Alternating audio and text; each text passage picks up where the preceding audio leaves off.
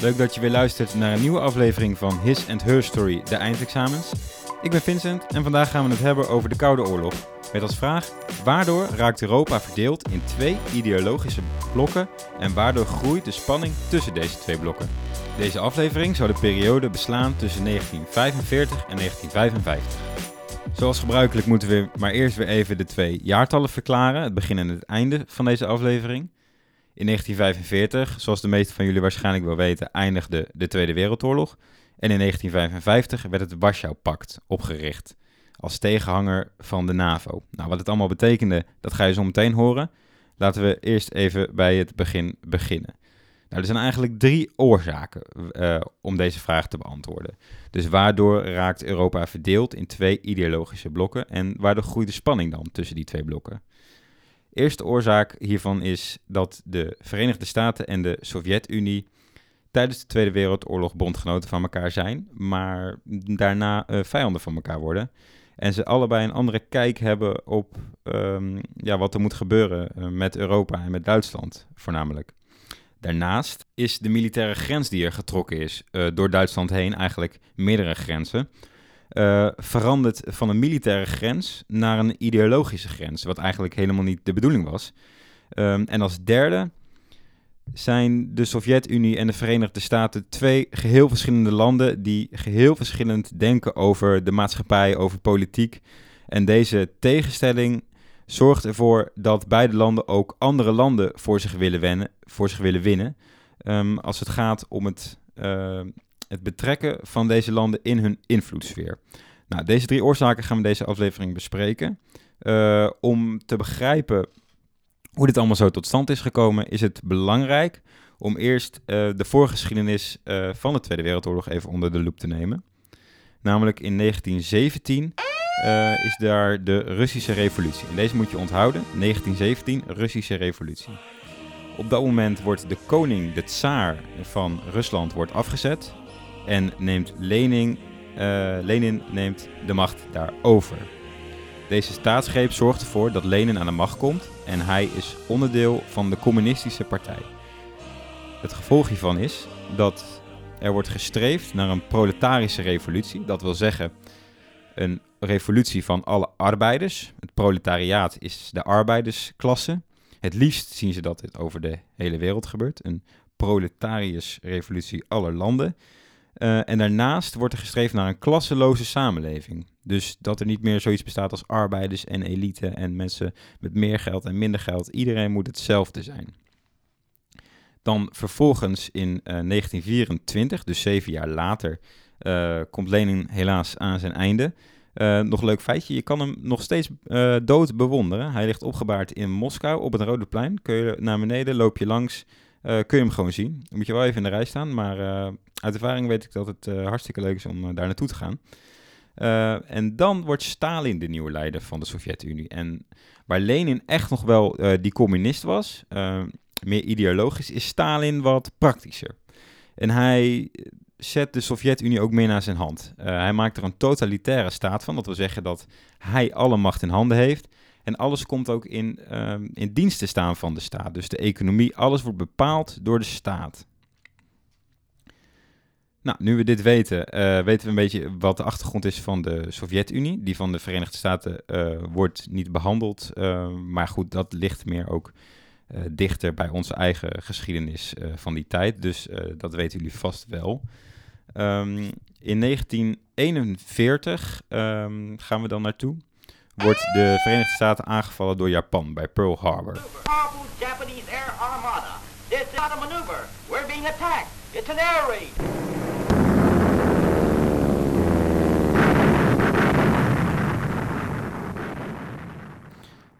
tot die tijd, uh, de oorlog was natuurlijk al begonnen in Nederland in 1940 en in Polen in 1939. En uh, de Sovjet-Unie was ook al sinds 1939 aan het, uh, aan het vechten. Maar in 1941 wordt de VS aangevallen en daarmee worden de Verenigde Staten ook bij dit, ehm, deze wereldoorlog betrokken. Want Japan is op dat moment een bondgenoot, een vriend van, van Nazi-Duitsland. Uh, en daarom besluit de Verenigde Staten ook deel te gaan nemen, ook aan de oorlog in Europa. Want Zij denken ook dat uh, het beëindigen van deze gehele oorlog in Europa moet uh, gebeuren. Nou, in mei 1945 uh, is de oorlog dan ook ten einde, de Tweede Wereldoorlog, in Europa. In Japan en de Aziatische Zee, um, een grote oceaan is dit nog niet het geval. En Amerika is dus nog steeds in oorlog met Japan. Eigenlijk waar het dus in 41 ook al mee begon. Een nieuw soort wapen, de atoombom, moet uitkomst bieden en moet deze oorlog snel beëindigen. Nou, de atoombom is, is een bom die veel slachtoffers kan maken in een hele korte tijd. Hele steden worden met de grond gelijk gemaakt na het gooien van zo'n bom. Um, de Japanners zien wel in dat dit niet meer te winnen valt en geven zich uiteindelijk over in, uh, ook in 1945, in de zomer van 1945. En daarmee is de Tweede Wereldoorlog geheel ten einde. Eigenlijk al tijdens die Tweede Wereldoorlog zijn de geallieerden, zo noem je de groep Amerika, Engeland, uh, de Sovjet-Unie, de groep die tegen Nazi-Duitsland en Japan streed, uh, zijn al bezig met de tijd na de oorlog. Wat moet er gebeuren als er vrede komt? Hoe gaan we uh, het inrichten, hoe gaan we de verliezers behandelen, wie krijgt wat. Nou ja, de Verenigde Staten en de Sovjet-Unie hebben hierbij allebei andere intenties. De Verenigde Staten heeft namelijk ook al in de Eerste Wereldoorlog gevochten, de Sovjet-Unie ook. Maar de Verenigde Staten um, heeft tot het einde meegevochten. De Sovjet-Unie is in de Eerste Wereldoorlog eerder van het toneel verdwenen en heeft daarbij al het verlies uh, gepakt om uit de oorlog maar te zijn en heeft zich overgegeven aan Duitsland. De Verenigde Staten heeft gewonnen van Duitsland in de Eerste Wereldoorlog. En um, de Verenigde Staten, samen met de andere overwinnaars van de Eerste Wereldoorlog, hebben Duitsland toen herstelbetalingen opgelegd. Dat wil zeggen dat Duitsland alle schulden en kosten die, uh, die de overwinnaars gemaakt hadden, moest Duitsland terugbetalen. Nou, de VS heeft hiervan geleerd, want uiteindelijk was dat een van, van de oorzaken, zoals jullie in de voorgaande aflevering hebben kunnen horen, van, uh, van de Tweede Wereldoorlog. Duitsland kwam niet meer op uit, uh, uit een gat en zodoende ging het weer richting oorlog. dat wilde de VS natuurlijk nu niet. De Sovjet-Unie wilde dit wel. De Sovjet-Unie heeft veel slachtoffers gemaakt. De meeste slachtoffers in de Tweede Wereldoorlog zijn gevallen in de Sovjet-Unie. En uh, eigenlijk de hele Sovjet-Unie lag ook in puin. Dus zij hadden het geld hard nodig en wilden dit ook van Duitsland. In uh, 1945 is dan de conferentie van Potsdam. Die moet je weer onthouden. Um, over de vraag, eigenlijk over eerder genoemde vraag van ja, wat gebeurt er nu met Duitsland? Hoe gaan we het aanpakken? Nou, deze vergadering uh, wordt gevoerd door de grote drie. Dus dat wil zeggen Groot-Brittannië, de Verenigde Staten en de Sovjet-Unie. Maar Truman en uh, Stalin, Truman is op dat moment president van de Verenigde Staten, willen niet toegeven. Ze willen allebei wat anders, zoals net gezegd, en kunnen elkaar niet vinden en komen ook niet nader tot elkaar. Uh, wat uiteindelijk resulteert um, dat er geen geheel vredesplan komt voor Duitsland. Dus um, Duitsland wordt verdeeld in, uh, in vier stukken. Je hebt de Amerikaanse, de Franse, de Britse en de Russische sector. En dit is eigenlijk het begin van de Koude Oorlog. In ieder geval hiermee is de basis gelegd. De Verenigde Staten die, die vrezen ook echt voor, het, voor, het opkomende, voor de opkomende Sovjet-Unie. En met name omdat het volgens hen een gevaar is ja, voor hun manier van leven. Zij zijn kapitalistisch en uh, democratisch. En de Sovjet-Unie is communistisch en uh, uh, autoritair, dictatoriaal. Um, en, en verschilt dus daarin. En mocht de Sovjet-Unie nu de overhand krijgen in, in Europa, dan zou dat grote gevolgen hebben, ook voor de Verenigde Staten, is, is hun mening. En daarmee begint eigenlijk een gevecht om invloedssfeer. Ja, invloedssfeer is eigenlijk een, een, een gebied waarin jouw manier van denken de, de boventoon voert. Waarin mensen eigenlijk jou, waarin landen jou volgen, jouw lijn van, van, van leven. En eigenlijk dit gevecht om die invloedssfeer, dat is eigenlijk die kern van de Koude Oorlog. Welk land hoort bij, welke, uh, bij welk machtsblok? Die twee machtsblokken waar we het over hebben, dus Verenigde Staten aan de ene kant en Sovjet-Unie aan de andere kant. Um, nou, die Duitse deling, dat is eigenlijk een, een mini-versie van die, van die invloedssfeer. In elk van die vier gebieden mogen de landen zelf bepalen hoe het eraan toe gaat, hoe men moet denken, hoe men moet leven. En daarmee ontstaat er ook een, een super groot verschil tussen deze gebieden. De drie gebieden van Frankrijk, Groot-Brittannië en Verenigde Staten, die zijn nauw met elkaar verbonden en hebben al snel een eigen bestuur. maar de Sovjet-Unie, het gebied van de Sovjet-Unie, staat daar volledig los van. Europa wordt daarbij ook in twee delen gedeeld. Um, van boven in Duitsland tegen Denemarken aan tot onderin richting Griekenland helemaal komt een, komt een afzetting. Je kan, je kan nog wel van de ene naar de andere kant. Um, maar uh, op, op een gegeven moment is het ook niet meer mogelijk. Um, en hiermee komen de Verenigde Staten en de Sovjet-Unie ook in een wapenwedloop. Dat wil zeggen dat ze allebei zo snel mogelijk de nieuwste, de snelste wapens willen hebben. Um, en ze willen daarmee elkaar proberen vooral af te schrikken. Er is helemaal nog geen sprake van aanvallen of zoiets dergelijks. En daarom noemen we het ook de Koude Oorlog. Het, het wordt niet heet, er, wordt, er komt geen strijd. Maar het is vooral als afschrikmethode.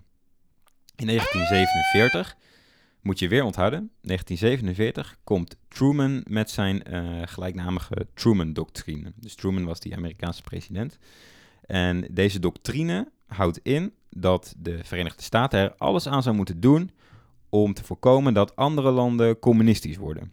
Dus die dat al niet zijn. Landen die uh, tussen Duitsland en Rusland, uh, de Sovjet-Unie, dus tussen Duitsland en de Sovjet-Unie, uh, liggen, zijn al communistisch, maar dit moet, niet, uh, moet zich niet verder uit gaan breiden. En daarom uh, komt Truman met deze doctrine. Een van de dingen die hij voorstelt binnen deze doctrine is bijvoorbeeld het Marshallplan. Marshall was de minister van Buitenlandse Zaken van de Verenigde Staten. En met dit plan, het Marshallplan moet je ook onthouden trouwens, met dit plan werd er geld geleend aan landen die slachtoffer waren geweest van de Tweede Wereldoorlog. Om zo hun economie weer op te bouwen. Op te bouwen. En eigenlijk, natuurlijk, uh, Amerika was, niet, uh, was geen uh, liefdadigheidsinstelling. Wat ze hier vooral mee wilden is het uitbreiden van dus die eerder genoemde invloedssfeer. Als zij als landen geld van Amerika leenden, was het logisch dat zij meer richting Amerika zouden trekken dan richting de Sovjet-Unie. En met dit geld konden landen uh, de economie weer opbouwen, wat ook moest leiden tot minder kans op, uh, op communisme in, uh, in dat land. Daarnaast werd er ook door deze doctrine militaire steun gegeven. en dat gebeurde vooral in landen waarbij ehm, communistische groepen de macht zouden willen grijpen. Dan zou de Verenigde Staten daar komen helpen om dit niet te laten gebeuren. 19 48 zijn we dan nu beland. Um, dan is de blokkade van Berlijn. En deze moet je weer onthouden. Dus 48, blokkade van Berlijn. En dit is eigenlijk al een teken dat het iets anders aan toe gaat in de Koude Oorlog. Namelijk, uh, Berlijn is ook in vier stukken verdeeld, net als Duitsland. Maar uh, Berlijn ligt ver in het uh, gebied van de Sovjet-Unie. Dus is eigenlijk ja, er zijn dus wegen vanuit West-Duitsland, dus vanuit die Britse, Franse en uh, Amerikaanse sector, gaan naar Berlijn om zo weer bij hun West-Berlijnse sector te komen. Maar tussen die twee gebieden ligt natuurlijk een heel groot stuk uh, gebied van de Sovjet-Unie. Dus de Sovjet-Unie sluit dit gebied af. En uh, de geallieerden, dus, dat, uh, dus de Verenigde Staten, Frankrijk en Groot-Brittannië, kunnen niet meer in Berlijn komen. Um, wat ze doen als oplossing is het instellen van een luchtbrug. En dit betekent dat, um, dat er vliegtuigen opstijgen vanuit West-Duitsland over dat afgezette gebied heen vliegen en dan weer landen in West-Berlijn. Om zo uh, de, de, de bevolking te bevoorraden, eten te geven. Uh, en zo uh, toch die invloedssfeer daar te behouden. Het lukt dus uiteindelijk ook niet uh, de Sovjet-Unie om West-Berlijn uh, over te nemen, als het ware. Wat eigenlijk de intentie was van deze, van deze blokkade. In 1949, uh, eh, dan gaat de Verenigde Staten echt merken dat het, ehm, dat het gevaarlijk gaat worden in die Koude Oorlog. Want op dat moment heeft de Sovjet-Unie ook die atoombom, die de Verenigde Staten al via daarvoor op Japan had gegooid, heeft de Sovjet-Unie ook nu die atoombom ontwikkeld en in bezit. En hiermee wordt de strijd eigenlijk op wapengebied gelijkwaardiger. En daarom neemt die angst in de Verenigde Staten ook toe voor het moment als het tot een conflict zou komen. Want tot dan toe had Amerika natuurlijk die atoombom om af te schrikken en om het juist niet tot zo'n conflict te laten komen. Daarnaast in hetzelfde jaar, ook in 1949, wordt de Volksrepubliek China opgericht onder leiding van Mao Zedong. En um, dit land wordt ook communistisch, of een ja, kleine zijstroming van het communisme, maar meer in de invloedssfeer van, uh, van de Sovjet-Unie dan zeker in de invloedssfeer van, uh, van de Verenigde Staten. Uh, en hiermee is natuurlijk ja, China een groot gebied, Rusland, China, allebei communistisch. Dus de Verenigde Staten worden, wat, worden wat zenuwachtiger. En dat zij zo zenuwachtig worden, dat zien we wel weer terug in de redenvoering van senator McCarthy. En dit gebeurt een jaar later, in 1950, wederom onthouden. 1950, McCarthy. Um, en hij stelt, um, hij is dus senator, dus um, ja, een soort lid van de Eerste Kamer, uh, zou je het kunnen noemen.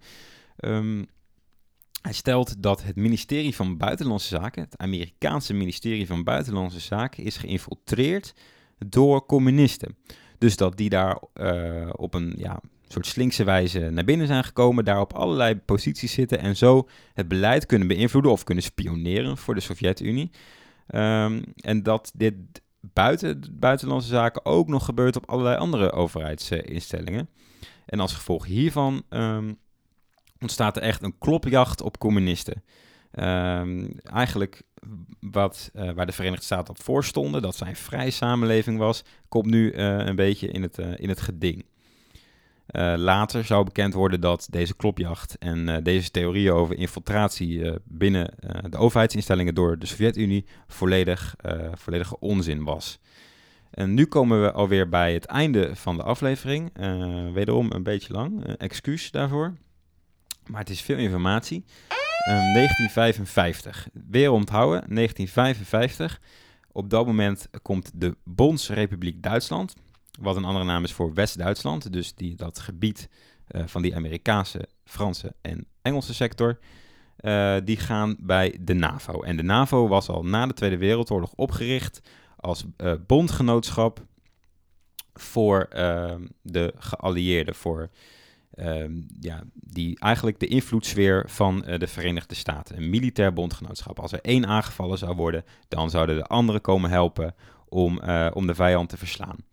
Nou, en West-Duitsland gaat bij die NAVO. En dat zien de Russen dan weer allemaal niet zo zitten. En de Sovjet-Unie komt dan ook met uh, de oprichting van een tegenhanger van de NAVO. En dat is het Warschau-pact. Ook dit moet je onthouden. Uh, het Warschau-pact was eigenlijk hetzelfde als de NAVO. Een militair uh, verbond. Waarbij als de een aangevallen zou worden, de ander zou komen helpen. En omgekeerd. Uh, en dit Warschau-pact uh, bestond uit de Sovjet-Unie en alle ja, omringende landen van de Sovjet-Unie. Dus uh, ja, Polen, Oekraïne, eh, de, de Baltische Staten, die zaten allemaal in dit Warschau-pact. Hiermee zijn we alweer aan het einde gekomen van deze aflevering. In de volgende aflevering gaan we het wederom hebben over de Koude Oorlog. En dan gaan we het hebben over de vraag waardoor Azië nou betrokken raakte bij deze Koude Oorlog. Die dus ja, uh, zoals deze aflevering blijkt, eigenlijk voornamelijk zich in Europa uh, afspeelde. Heb je nou nog uh, vragen over deze aflevering of vorige afleveringen, dan kun je ons altijd benaderen via Instagram. En je moet ons zeker ook volgen op Instagram, dat vinden we super fijn. En nou, in ieder geval veel succes met leren en tot de volgende aflevering.